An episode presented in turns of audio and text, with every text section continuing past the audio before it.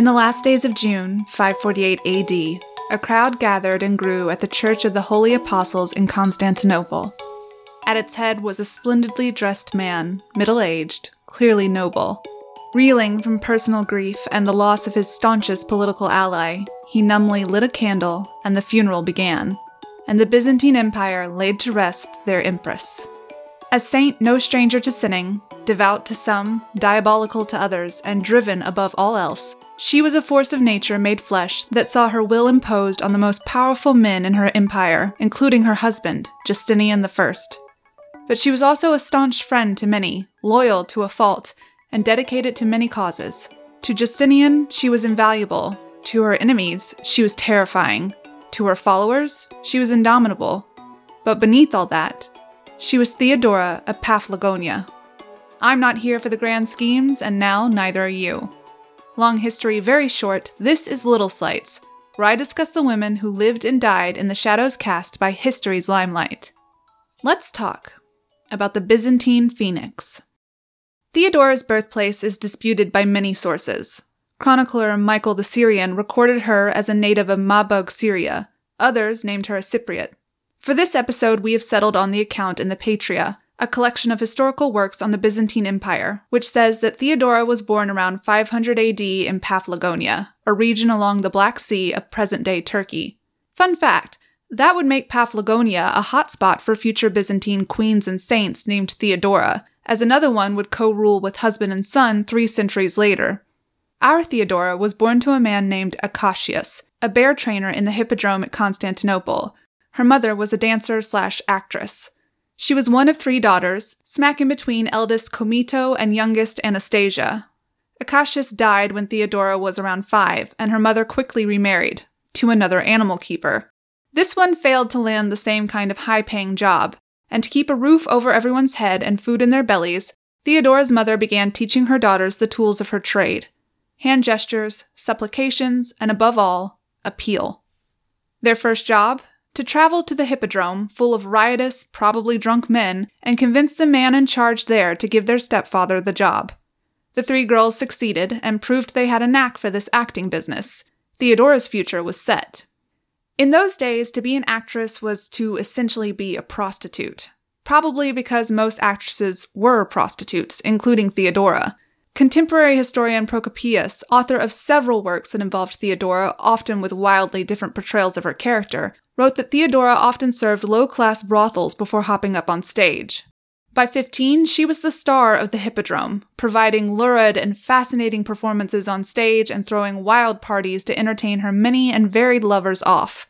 Her most famous performance was said to be her starring role in Leda and the Swan, a retelling of the myth of the god Zeus's rape of the titular Leda by transforming into, you guessed it, a swan. That leaves very few blanks to fill in, and I will leave it all to you. In this time, Theodora had a daughter whose name has now been lost.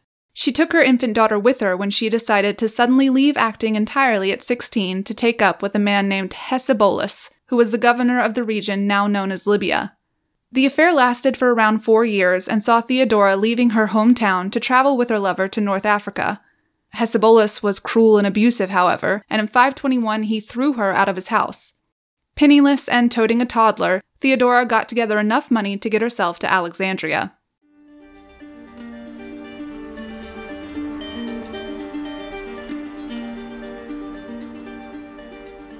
It was in the deserts near Alexandria that Theodora found a community that would change her life.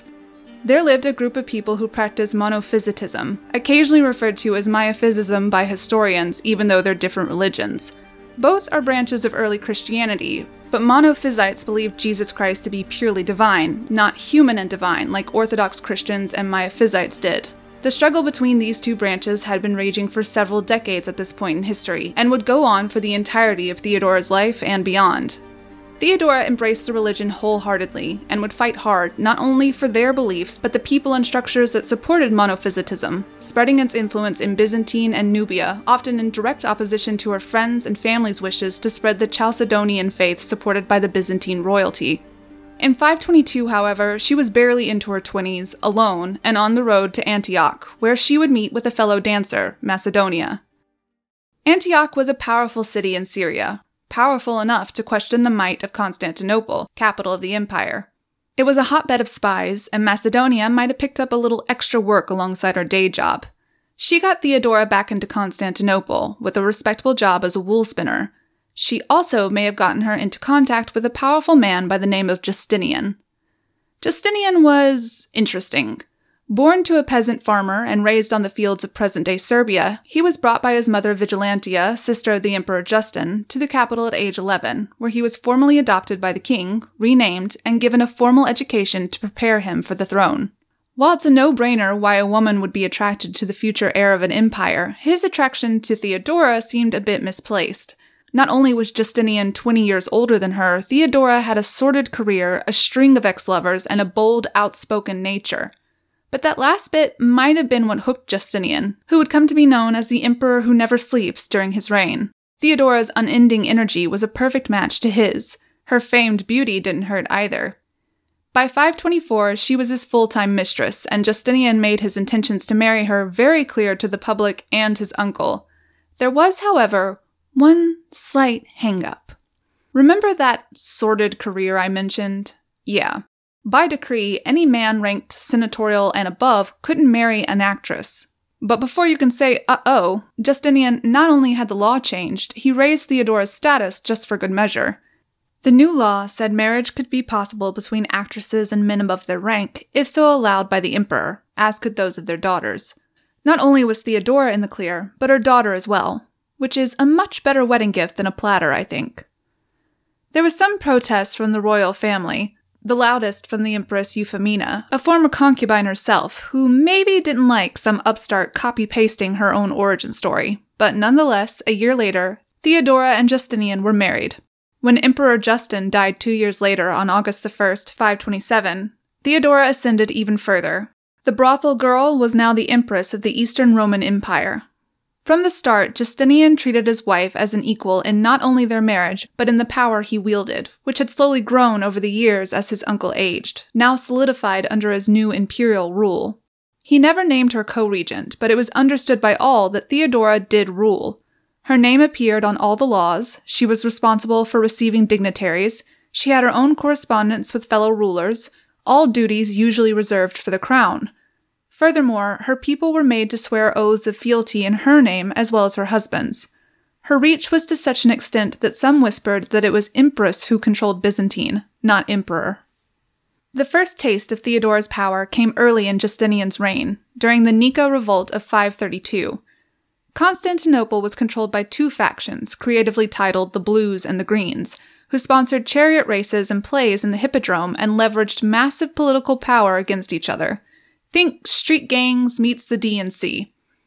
Usually, the groups spent their days fighting against each other, but Justinian, who had been an efficient ruler up to this point, had been making very unpopular choices and was pushing reforms that were slow to take effect. He had levied high taxes against the population, reduced spending on civil services to combat the corruption in the system, and, most egregious of all, tried to curb the power of the Greens.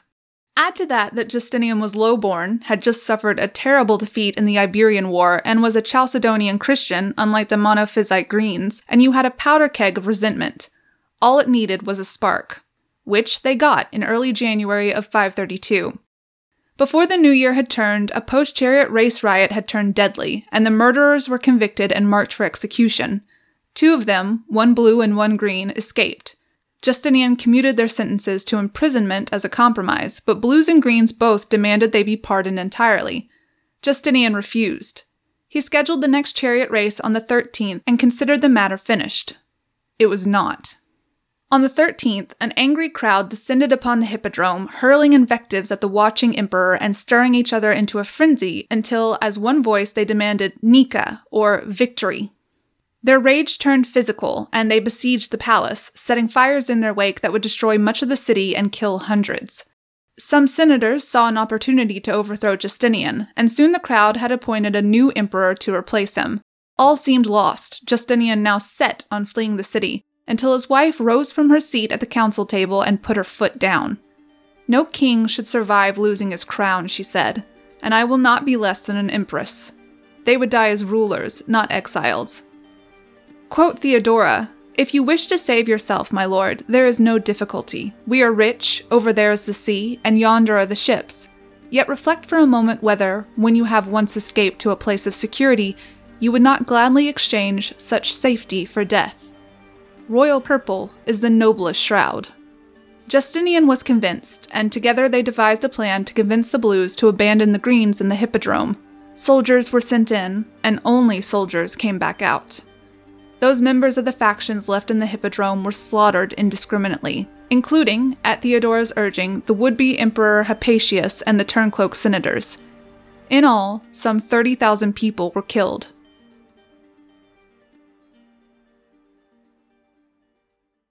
After the revolt was put down, Justinian and Theodora essentially had free reign, pun intended. They quickly set to work rebuilding Constantinople, constructing bridges, aqueducts, and more than 25 churches, including the Hagia Sophia. According to Procopius, the rulers also became very strict in regards to court functions and ceremony, demanding that the noble class lower themselves to the ground to bow in their presence. It was important that they realized that emperor and empress were the masters and they the servants. Theodora had her own interests separate from her husband, Chief among these was her concern for the rights of women, particularly those of the lower class. She knew how poorly prostitutes were treated by their pimps and how hard it was for them to ever escape from such a life, and so set up a safe house for them in the capital. She pushed for laws that would ban brothels in Constantinople and all the major cities of the empire, and harsher punishments for rape. For those women already married, Theodora wanted to be sure that they could get a divorce if they sought it, keep or obtain property outside of marriage, and retain guardianship of their children. In a way, Theodora was much kinder to the women of the masses than she was to the women of her own station. She worked incredibly hard to create her own power base in the empire. One of the ways she did this was to befriend key people in power, like the general Narses and the prefect Peter Barsames. But another tactic of hers was to broker marriages between members of her family and members of the old nobility, the family of Emperor Anastasius, her coup de grace being the marriage of her own niece, Sophia, to the heir of the throne, Justin II. Some of these marriages, however, were very likely against the will of the brides. I imagine those women had a bitter taste in their mouths when they heard tales of the Empress's valiant efforts to free other women. Theodora took incredibly well to power, it seemed to come to her naturally, not just the iron will, but the scheming underhandedness of it as well. When she wasn't championing women's rights at her convenience, she was ensuring the survival of the Monophysite faith. While Justinian tried to foster a unified Christianity under the Chalcedonian branch, Theodora founded Monophysite monasteries and protected members of the church from persecution. She hid one man in her quarters for 12 years, and at one time had eight monks housed in the Hormisdas Palace in Constantinople. She even successfully outmaneuvered her husband's own pious ambitions on multiple occasions, most notably in Egypt, where she installed a monophysite pope. When Justinian finally deposed him, Theodora brought him to Constantinople and hid him as well. It's a credit to her influence and its lasting effect that when Justinian discovered this veritable menagerie of supposed heretics in one of his own households after her passing, he merely extended the protection his wife had offered under his name. Theodora was dedicated and powerful enough that she essentially decided the religious future of an entire kingdom. When Theodora heard her husband was sending missionaries to greet Silko, king of Nobate, in 540, she wrote to the man who would host the Chalcedonians and politely recommended he delay them, giving her emissaries time to reach Silko first. The man smartly agreed with her request, and when Justinian's people finally did reach Nobate, they found the people there already converted, as monophysites. Religion was the one thing she ever truly found herself at cross purposes to Justinian on. The emperor wrote once that he had consulted her extensively on reforms to combat corruption in the ranks of public officials. It's not hard to imagine, given the other evidence we have of Theodora's personal investments in other laws, her name printed bold across almost everything Justinian passed, that they worked that way together often. King and queen bent together over their papers, debating well into the night over this clause and that wording. The Emperor's instincts all those years ago, meeting the beautiful wool spinner on the streets of Constantinople and knowing she would be his, was spot on. Then Theodora began to grow ill. Later, her affliction would be determined as cancer, most likely breast cancer. Then, it was only known that she was getting weaker, under the attack of some malignant growth. Theodora succumbed to her illness on the 28th of June, 548, at around 50 years of age. She was survived by a husband, two sisters, nieces and nephews, and possibly a daughter. Her body was prepared and taken to the Church of the Holy Apostles in Constantinople, where she was buried in a tomb befitting the Empress of the Byzantine Empire. Justinian would be laid to rest beside her after his own death 17 years later. After the Crusades and the invasion of the Ottoman Empire, much of what was in the church was lost, including Theodora's body. Along with her physical self, we also lost much of her memory as well. Theodora's reputation has gone through several revisions over the years as historians bounced between different accounts. Her contemporary, Procopius, wrote three works, two that venerated her and one that demonized her.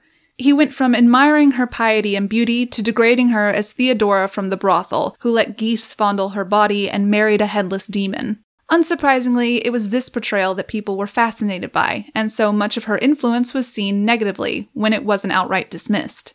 But she was incredibly important, not just to Justinian, but to the Byzantine Empire as a whole. If she held sway over the emperor or worked alongside him, either way, she gathered and exercised enormous power to shape the way her people functioned in their day to day lives, especially women.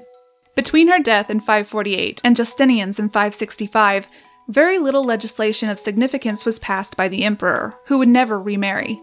Perhaps there was little to be done, or perhaps Theodora had been the driving force behind the emperor who never slept.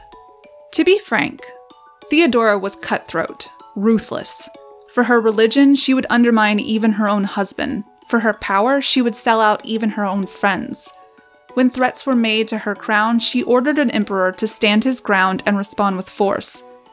She was also a builder, a nurturer, a defender, and a progressive who empathized with the lower class even when she had the option of leaving them in the dirt she is now recognized as a saint by the Greek Orthodox Church, and her grand cathedral, the Hagia Sophia, still stands to this day. You can find her face staring back at you in the mosaics of the Basilica of San Vitale, haloed in light and robed in purple. When you see her, remember too a lone woman in the deserts of Egypt, tossed from an abusive home, toddler on her hip, hungry and penniless, seeing a group of peaceful people preaching on the horizon. A new start was there, a fresh future, a Theodora risen from the ashes.